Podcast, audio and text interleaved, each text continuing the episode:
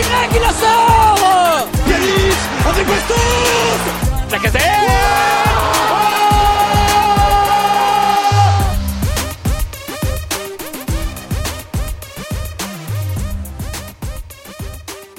Et salut tout le monde, on se retrouve pour un nouveau numéro du Gone Olympique. Aujourd'hui, on va pouvoir euh, débriefer euh, le match contre Metz, euh, match remporté 2 buts 1 hier soir. Donc on est samedi matin à l'heure où on se parle. Donc match remporté hier soir 2 buts 1 contre Metz, donc je disais, une victoire qui permet de, bah, de continuer sur la très bonne dynamique qu'on est en train de enfin que le club est en train de mettre en place à l'heure actuelle à tous les niveaux et que on voit euh, effectivement la différence avec un recrutement euh, cohérent. Et donc avec euh, pour avec, avec moi pour parler de tout ça aujourd'hui j'ai Arthur. Salut Arthur. Salut Kylian. Salut à toutes et à tous. Comment tu vas? Bah écoute, bien, je crois que ça faisait longtemps que je n'étais pas venu dans ce podcast un lendemain de victoire. j'ai souvent été là les lendemains de défaite. Donc je suis très content de changer un peu de disque et de venir avec un petit peu plus d'optimisme. Bah écoute, effectivement, euh, je crois qu'entre toi et Nathan, euh, il y a un, nombre, un bon nombre de fois où vous êtes venus débriefer des défaites. C'est ça le boulot, nous, c'est pour ça, on est là. Voilà, ce qu'on appelle le travail ingrat.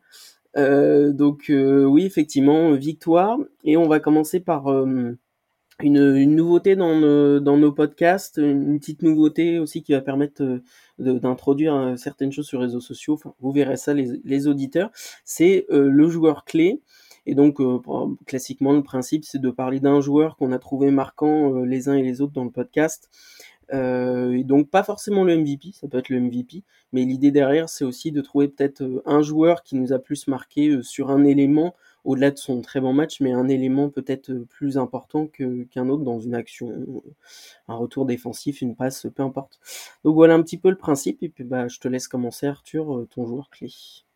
Ouais, alors euh, tu, l'as bien rappelé, on fait la différence entre MVP et joueur clé. C'est pour ça que je vais laisser de côté, pour ma part, les Maxence Cacré et Nemanja Matic, qui sont pour moi les, deux hommes du match. Euh, mon joueur clé, moi, c'est Saïd Benrama pour trois choses. Euh, d'abord parce que son entrée à la mi-temps, euh, on le rappelle, il a remplacé euh, Orban à la mi-temps, et ben a mis fin au cataclysme Gift Orban. Donc déjà première chose importante. ça c'est pour parler de la physionomie du match. Ensuite il y a eu sa, son entrée, sa prestation en elle-même. Euh, c'est un joueur Benrama qui euh, manquait un petit peu d'impact et de confiance peut-être euh, ou d'automatisme. Je sais pas trop sur quoi il faut mettre ça, mais sur ces deux premières titularisations.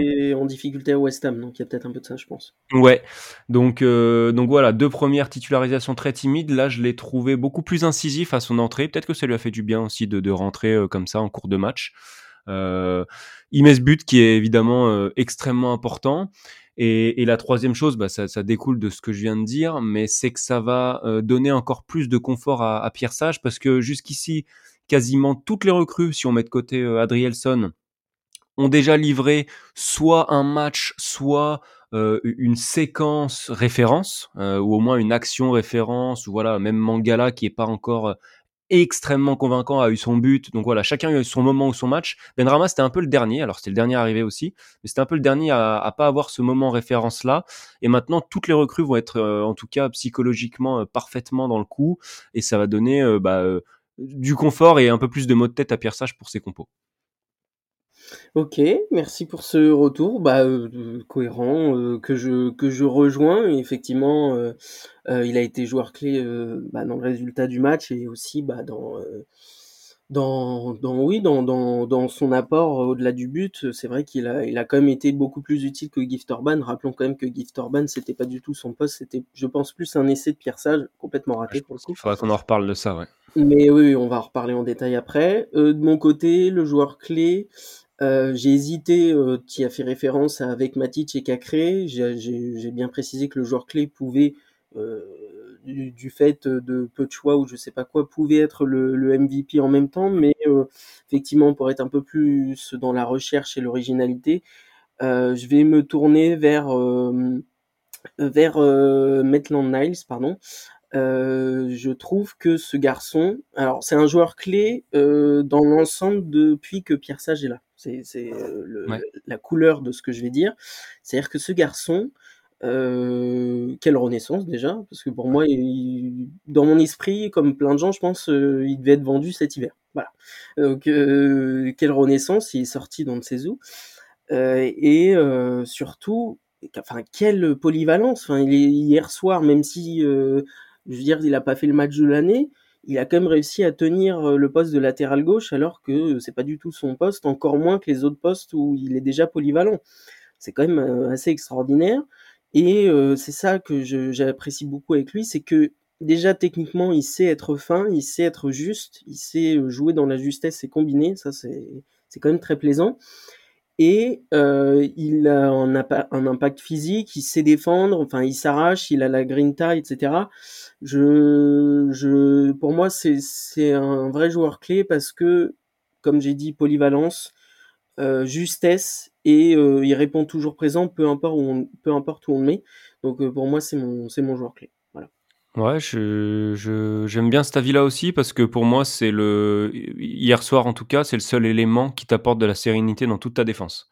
Euh, dans sa, manière de défendre, euh, il faut quand même se lever tôt pour le prendre de vitesse quand il est en, forme physique comme il est actuellement.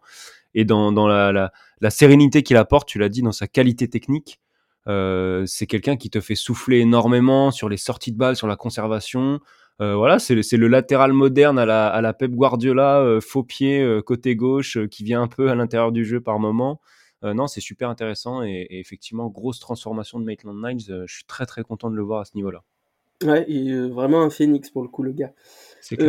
plus, plus globalement, on va passer au débrief du match. Qu'est-ce que tu en as pensé, toi? Alors, je suis dans un entre-deux parce que il y, a, une partie de moi qui pense que si on met Lille de côté, qui est un match référence en coupe pour moi de la saison, toutes ces victoires qu'on a engrangées dans un premier temps en fin d'année, puis sur cette nouvelle série, elles ont globalement quasiment toutes été laborieuses, encore une fois hier. Donc il y a quand même ce côté laborieux qui revient constamment euh, dans nos victoires, dans la grande majorité de nos victoires. Et à la fois, je trouve que malgré ce scénario encore un peu compliqué hier soir, il y, a une, seconde période qui me plaît quand même beaucoup plus. Euh, dans la domination, dans l'occupation du terrain qu'on a été capable d'apporter. Euh, voilà, je trouve que c'est une équipe qui a pris son destin en main, qui le fait très bien depuis plusieurs semaines d'ailleurs, mais avec beaucoup plus, bah, je sais pas si c'est beaucoup plus, mais plus de maîtrise qu'à Montpellier, par exemple où j'avais euh, que contre Montpellier où j'avais trouvé ça euh, absolument euh, catastrophique. Là, voilà, il y a des choses qui m'ont. Hein. Pardon? C'était miraculeux à Montpellier. Ouais, voilà. Hein. Là, là, ça relève pas du miracle ce qui s'est passé hier soir. voilà, moi, si je dois terminer sur un point très global, ce qui me dérange toujours avec cette équipe, c'est c'est qu'on n'est jamais en sécurité défensivement et que jusqu'en fin de saison, on se sentira jamais bah, en sécurité parce qu'on n'a pas les joueurs pour défensivement, je pense. Du moins pas sur un match complet ou sur euh, toute une période de saison. Je, te rejoins là-dessus. Euh, moi, je, je, te rejoins globalement sur ce que tu as dit. C'est vrai que la première mi-temps, euh, c'était dur. Hein. C'était dur, dur, dur. L'ancien lyonnais, là, il, il, a fait un sale truc à O'Brien d'ailleurs sur l'action. ouais, Miko Tadze, sacré joueur. Ouais. ouais, ouais, sacré joueur. Je sais qu'il était en difficulté depuis bah, qu'il est allé à l'Ajax. Mmh. que même là, son retour à Metz, c'était difficile, mais wow, sur une action là, c'était euh, c'était chaud, chaud, chaud. Hein. Grand pont, balle piquée, enfin, il y avait tout ce qu'il fallait. Donc, euh, bah, bravo à lui, hein, globalement, rien à dire sur le but. Et l'ouverture d'Orban aussi, il faut souligner la passe décisive. Ouais, ouais, non, mais Orban, c'est zéro de A à Z, il faut le dire quand même. J'ai beau euh, beaucoup aimer le gars depuis qu'il est là, dans ce qu'il apporte, que ce soit mentalement ou, ou même sur ses entrées, mais là, là, ça allait pas du tout. Euh, donc euh, ouais ouais première mi-temps très compliqué. Il a fallu un éclair de génie de Alexandre Lacazette. Il va falloir quand même parler de cet éclair de génie parce que certes la balle lui arrive dessus, mais elle lui arrive vite, sachant que c'était une frappe à la base qui était faite par Mata. Elle lui arrive vite, donc en 3 secondes chrono en main, il arrive à la contrôler, à faire un contrôle orienté, à la remettre sur son pied, à se tourner sur la gauche et à tirer direct. Enfin, je, je faut quand même saluer le, la grande classe de, de la casette sur ce, sur ce passage, bien qu'il fasse pas un très bon match, ça reste quand même un joueur où tu sais que, et c'est le cas cette saison, où tu sais que sur une action, il peut te faire une différence. Et ça ah, mais il fait, il fait un bien phénoménal la casette. C'est que là, il, est passé en mode, euh, il est passé en mode mais tueur de sang-froid dans la surface. C'est extraordinaire. Enfin, on repense aussi à son but euh, contre Marseille. C'est des buts vraiment clés. On parlait de joueurs clés tout à l'heure. Là, c'est des buts vraiment clés. Bah, j'avais hésité à le mettre.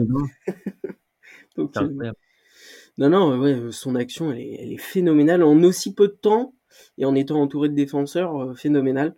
donc oui, la, la casette qui, qui nous sauve la mise encore une fois. Effectivement, la seconde période, bien bien mieux. Orban sort, euh, Benrama rentre. Euh, on voit tout de suite une différence dans la cohérence de, justesse technique et de, combinaison, simplement, et d'équilibre d'équipe. On voit tout de suite la différence, donc, une fois que Benrama rentre. Euh, et effectivement, on sent tout de suite que la pression est du côté de Metz et que Lyon a tendance à passer plus de temps chez eux que l'inverse. Et ça a fini par payer avec ce deuxième but. Euh, je pense que le, le, match effectivement ne rend pas hommage à la défense euh, une fois de plus. Mais euh, moi, il y a quelque chose que j'ai noté et on, on en parlait euh, avec certains d'entre vous, les auditeurs sur Twitter. Merci pour vos messages. c'est que ce que, ce que j'ai noté, c'est qu'il y a quand même cette récurrence et cette différence avec les mois précédents depuis le début de la saison. C'est que l'Olympique Lyonnais est désormais en capacité euh, même quand il souffre, même quand il est en grosse difficulté, à euh, souffrir en équipe. C'est-à-dire on sent pas qu'il y ait de désunion, on sent pas que euh, il y a tout le monde qui part un peu de son côté, qui fait n'importe quoi. On sent qu'il y a une équipe qui reste, une union, et surtout cette capacité à réagir, ce qui n'était pas le cas d'avant. Et je trouve que ça c'est la réelle différence au-delà de ce que Pierre Sage a pu apporter euh, sur la cohérence tactique, technique, etc., et les recrues qu'on a pu avoir, évidemment, je trouve que c'est quand même un élément majeur comparé avant, c'est qu'on est capable désormais de faire la différence même quand on est en difficulté. Bah, c'est complètement, complètement lié à 100% même pour moi aux recrues. C'est-à-dire que tu as eu un tel ajout de qualité, et là je vais vraiment penser en priorité à Nemanja Matic, ce qu'il apporte en qualité, en sérénité, en métier au milieu de terrain. Le secteur, on l'a suffisamment répété dans nombre de podcasts euh, qui en avaient cruellement besoin.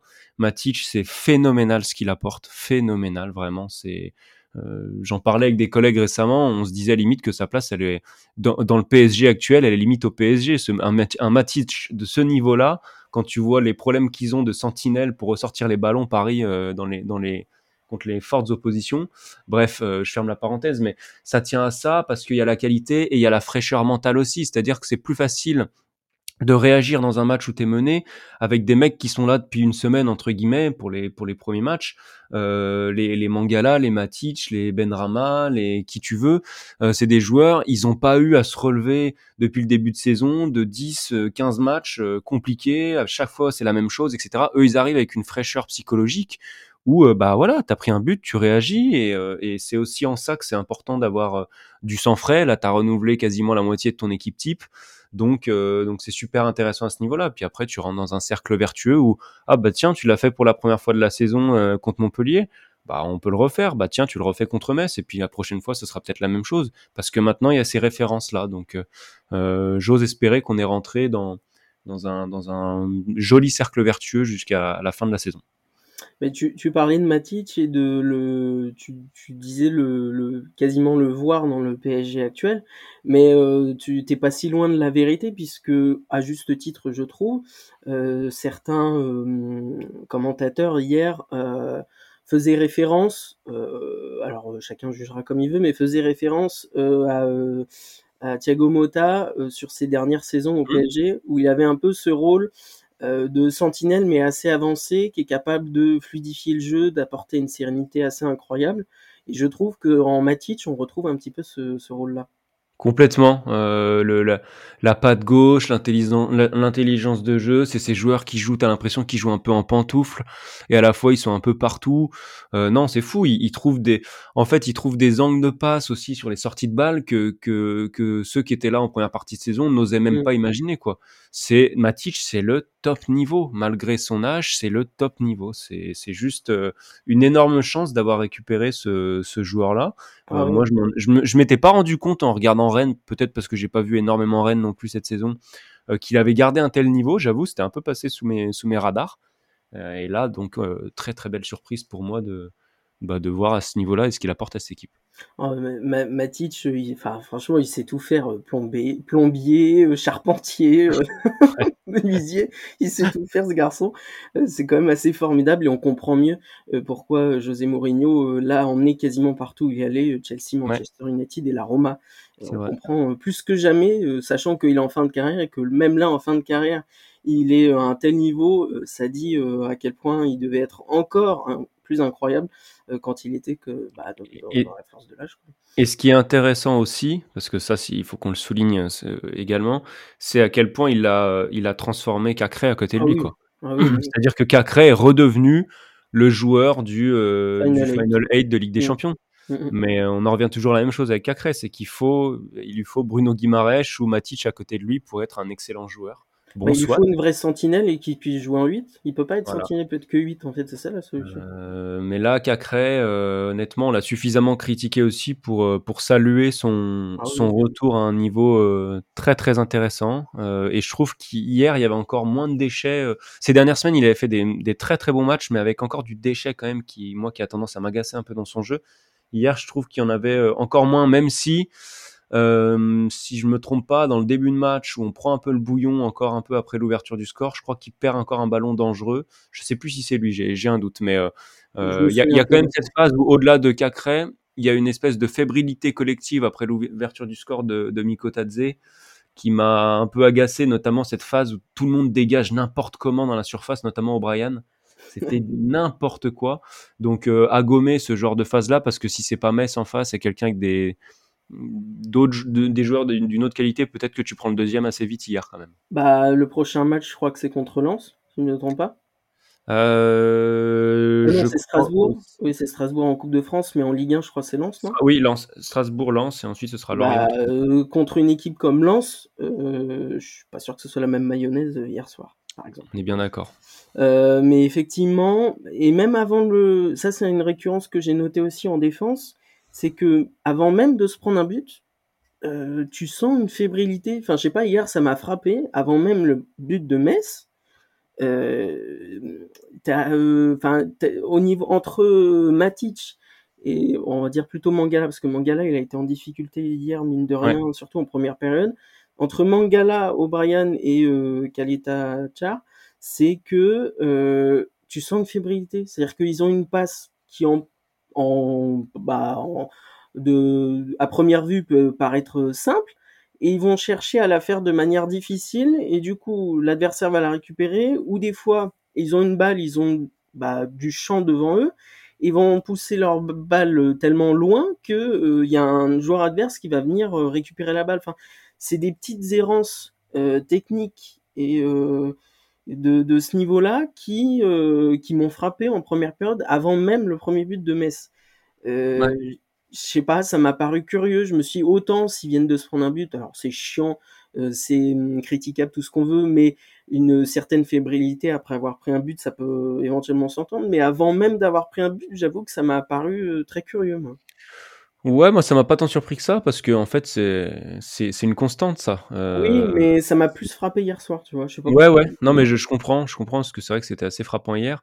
Mais mais voilà, c'est des joueurs. Cette charnière là, de toute façon, est une charnière euh, constamment sur un fil. Enfin, je veux dire, c'est c'est voilà. Et pour et pour moi, moi j'aimerais que Mata intègre la défense centrale jusqu'en fin de saison parce qu'il t'apporte plus de sérénité et qu'en latéral, euh, moi il me, je le trouve pas très convaincant. Euh, voilà, avec Maitland Nice à droite et Tagliafico à gauche, et qu'on enlève au moins un des deux, Kaetachar ou, euh, ou O'Brien, parce que les deux ensemble, t'as t'as aucun joueur déjà de, de comment dire, de top niveau entre les deux. Alors, est-ce qu'on peut prétendre à Lyon aujourd'hui à des joueurs de top niveau? Bon, on l'a vu avec Matic, oui. euh, et t'as aucun joueur de top niveau, et j'ai l'impression quand même que t'as aucun joueur au top de sa confiance non plus. Euh, tu l'as dit, c'est toujours un peu fébrile, et donc c'est ce qui te fait faire des choix de passe un peu bizarres. Tu très, très, très curieux pour ce niveau-là aussi. Hein. Les contrôles. Ouais. Mais, mais voilà, moi je suis, je suis vraiment pas rassuré par cette défense. Euh, donc, euh, donc j'aimerais bien qu'Adrielson prenne du rythme et qu'on voit ce que ça peut donner. Je suis pas sûr qu'il y ait un gap énorme entre Adrielson et les autres, pour, être, pour être, très honnête. Euh, on verra. Mais c'est vraiment le secteur, moi aussi, qui me pose question. et qui, par anticipation un petit peu de ce qui va se passer sur la suite, nous empêchera pour moi de, euh, de rêver à un retour improbable vraiment euh, pour une place européenne. C'est ce secteur qui nous fera défaut jusqu'en fin de saison, j'en suis à peu près convaincu. Mmh, bah, c'est effectivement le risque. Euh, sinon, dans la catégorie des déceptions, choses qui ne vont pas, point noir, etc., on en, a parlé brièvement, mais il faut peut-être en parler plus en détail. C'est effectivement la première mi-temps, euh, seule mi-temps, puisqu'après il a été sorti à mi-temps, euh, de, de Gift Orban hier. Euh, alors, choix de Pierre Sage de le mettre en tant qu'ailier gauche, sachant que dès le départ, bon nombre de, des supporters étaient un peu dubitatifs sur ce choix, sachant qu'on a plus l'impression que c'est un pur neuf, ça s'est confirmé hier euh, qu'il n'a pas assez, il a pas une palette technique assez importante euh, pour euh, jouer en tant qu'ailier. Euh, et que il n'a pas su suivre la tactique hier. C'est vrai que ça a été assez frappant. Il y a plusieurs moments où donc bah, il est en position d'ailier gauche euh, de fait sur la tactique de base, et il s'est retrouvé plusieurs fois à grignoter la place de neuf à la casette, la casette étant obligée de redescendre parfois. Euh, c'est vrai que ça a été assez curieux et euh, l'attitude était pas au top. Enfin, ça allait pas du tout hier, euh, Liftorm. Mm. Alors peut-être que ça, c'était ce que tu viens de dire, c'était peut-être une consigne justement de Pierre par rapport au profil du joueur, je sais pas. Mais pour moi, c'est vrai, j'étais vraiment très étonné. Et pour moi, c'est un peu l'un des premiers choix, l'un des premiers très mauvais choix de, de, depuis qu'il est là. C'était assez flagrant. Et pour moi, en fait, c'est un choix qui était forcé hier. forcé dans le sens où ben, il devait être comme tout le monde. Il devait se dire, bon, c'est c'est un peu frustrant parce que Orban, euh, quand je lui ai donné du temps de jeu, il a plutôt été convaincant. Il a marqué contre Lille. C'est un joueur qui a son ego. Euh, il faudrait quand même que j'arrive à lui donner une titularisation. Sauf que tu vas pas enlever Alexandre Lacazette euh, de la ah pointe de ton attaque aujourd'hui ni demain. Donc, si tu veux titulariser Orban et Lacazette, évidemment, tu mets Orban sur le côté. Sauf que cette question-là, il se l'est pas posé avec Fofana, il se l'est pas posé avec Cherki. Bon, Cherki c'est un autre dossier, mais Fofana il est convaincant globalement à chaque fois qu'il joue. Pierre Sage s'est pas demandé, tiens, est-ce que je mettrais pas Fofana titulaire côté gauche plutôt que Benrama Non, il est allé décaler Orban. Pour moi, c'était un choix de vestiaire, clairement un choix purement de management qui a pris le pas sur le choix tactique et le choix sportif hier. Parce que je peux pas croire que Pierre Sage, évidemment, grand connaisseur du football qu'il est, s'est dit qu'avec Orban, ailier gauche, euh, ça pouvait mieux fonctionner qu'avec euh, un Fofana ou, je peux comprendre pour Benrama qui n'a pas été très convaincant, mais hum, pourquoi ne pas mettre Fofana dès le départ dans, dans, dans, dans ce cas-là quoi. Donc euh, voilà, un choix un peu forcé. Il a eu au moins le courage de d'admettre entre guillemets son, erreur en le changeant dès la mi-temps, mais je suis pas sûr que ça ait fait du bien ni à Sage ni à Orban ce choix un petit peu forcé sur le côté. Non, non, comme je disais, c'est vrai qu'on était pas mal dubitatif dès, dès l'annonce de ce choix parce que enfin ça paraissait évident dès le départ que c'est un pur neuf et qu'il est incapable euh, d'avoir euh, bien qu'il soit assez rapide mais il n'a pas non plus la percussion pour jouer sur une aile ni euh, assez de technique comme je disais pour jouer euh, sur une aile non plus donc c'est vrai que de ce côté-là Orban compliqué hier d'autant qu'il nous coûte le but hein ouais. on l'a dit tout à l'heure, il nous coûte le but avec cette espèce de passe bizarre en arrière. Enfin, j'ai pas trop compris ce qu'il a voulu faire, mais euh, ouais, bah ouais, typiquement l'erreur de quelqu'un qui est pas habitué vraiment à évoluer dans ces zones-là et et en fait, limite, ça aurait pu se justifier si t'avais, si le troisième homme de ton attaque c'était euh, Cherki par exemple, euh, qui a une appétence pour l'axe, etc. Ça aurait pu se transformer sur certaines séquences en une espèce de 4-4 de losange ou avec mmh. Orban plus proche de la casette et puis euh, Cherki qui viennent un peu travailler derrière les deux, euh, voilà, en 10 et puis euh, bah, euh, Mata et Maitland Niles qui auraient eu plus de, de, liberté sur les couloirs. Je dis n'importe quoi, mais là en plus par rapport au profil aligné hier, t'as Nouama qui est un joueur qui colle la ligne avant de rentrer, donc ça faisait un côté très asymétrique. Et non, vraiment, c'était. Je pense qu'on ne reverra pas de sitôt Orban côté gauche. Et je serais intéressé de voir. J'ai pas regardé s'il avait parlé euh, sage à ce sujet-là en conférence de presse d'après match hier. J'ai pas eu le temps de regarder. Alors j'ai rien vu. Ça, je serais intéressant de voir ça. Effectivement, ça serait à creuser. On vous en parlera euh, sur les réseaux si, euh, si on arrive à trouver un passage là-dessus, si quelque chose a été dit à ce sujet-là. Mais euh, moi, j'ai rien vu de mon côté. Mais effectivement, euh, à creuser. plus globalement, pour en revenir quand même sur les, les, les points positifs, c'est vrai que hier, certes, on prend un but, mais enfin, Lopez a pas fait de bourde, par exemple. Ouais. Il n'y a pas eu de, de vrai moment de flottement où tu te dis il va encore nous faire une dinguerie. alors certes, il prend le but, mais qu'est-ce que tu en penses toi sur le but? Je suis pas sûr qu'il puisse faire énormément mieux. Ah bah non, pour le coup, alors là, je veux bien qu'on accable Lopez cette saison, etc. Mais là, enfin, au bout d'un moment, faut pas abuser. Non, non, là, c'est euh, c'est euh, la passe d'Orban qui est kata. Ensuite, euh, bon, O'Brien qui se fait mystifier. C'est un ensuite, c'est un enchaînement d'attaquants de haut niveau. Hein. C'est ah oui, hyper bien fait. le grand pont, le ballon piqué, c'est du top niveau. Lopez, il essaye de sortir de manière aussi explosive que possible. Mm. bon, ça, ça suffit pas. Voilà, là, il a été pour le coup lâché par sa défense complètement et trompé par un attaquant de, de haut niveau sur ce coup-là. Donc, franchement, Lopez, pas grand chose à, à redire hier, parce qu'après, pour le coup, il n'a pas non plus un travail monstre à réaliser. Quoi. Bah, il a fait un ou deux arrêts euh, par la suite euh, qu'il a, a su faire bon sur des frappes qui de, de Metz qui étaient pas trop mal. Donc, bon, mmh. derrière, il a, enfin, hormis ce but, il a quand même fait le job. Donc, effectivement, pas, de, pas de point noir de ce côté-là. Mais bon, en tout cas, ce qu'on retient de ce match, et c'est quand même le gros point positif de l'Olympique lyonnais depuis le mercato hivernal, c'est ce milieu de terrain absolument formidable. Euh, largement, largement euh, dû en grande partie à euh, l'arrivée de Matic, qui, comme tu l'as dit tout à l'heure, a libéré d'une façon assez exceptionnelle Cacré. On retrouve le vrai Cacré et pas le Némésis de Cacré.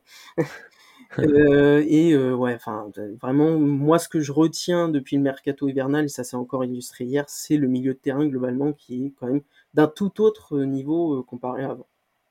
Ah, complètement. Tu, peux souffrir, euh, et on revient à ce qu'on disait tout à l'heure, où toi tu disais qu'on était capable de souffrir tous ensemble. Tu peux souffrir, tu peux te permettre de, souffrir et de, sortir de la pression avec ces, joueurs-là, ce qui n'était absolument pas possible avec euh, le Tolisso de cette saison, encore moins avec Paul Akouokou. D'ailleurs, euh, il est rentré hier en toute fin de match, ça m'a fait marrer. ouais, il a le droit à ces petits bouts de ces, petits, ces petites 5 minutes en fin de match généralement. Pour Je trouve ça formidable. Il est dans le fond du placard, mais on le ressort les dernières minutes à chaque fois.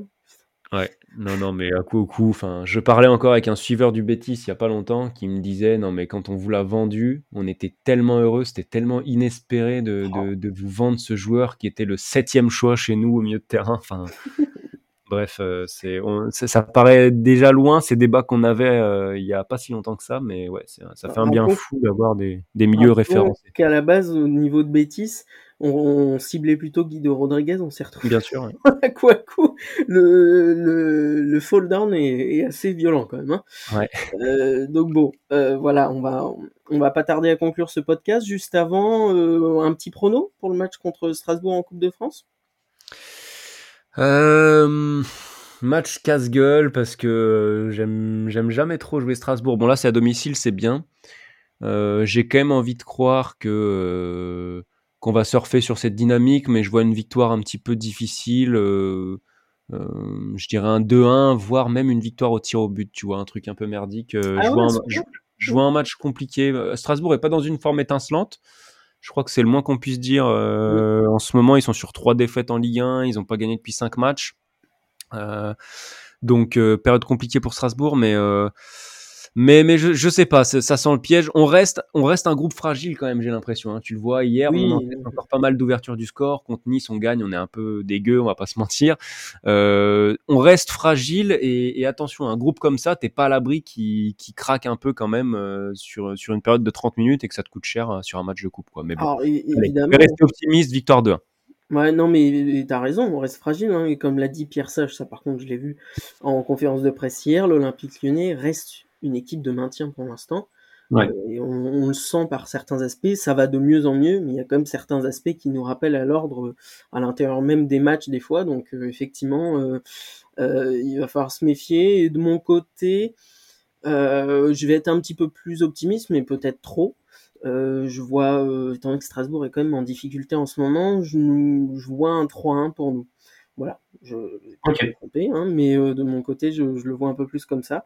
Euh, réponse euh, mardi soir, je disais mercredi, mais c'est mardi soir le match. et puis, bah, évidemment, on vous, on vous débriefera ça en tant que gone olympique. On va se laisser là-dessus. Je te remercie, Arthur. Bah, merci à toi, Kian, et merci à tous les auditeurs de, bah, de nous écouter. Eh ben, écoutez, euh, oui, merci aux auditeurs euh, pour euh, les écoutes et la régularité dans et votre fidélité surtout dans votre écoute et les échanges aussi qu'on a sur les réseaux sociaux. Merci à vous. On se laisse, on se laisse là-dessus. C'était Kylian du Olympique. Ciao. C'est moi qui dis merci à vous tous parce que c'était magnifique.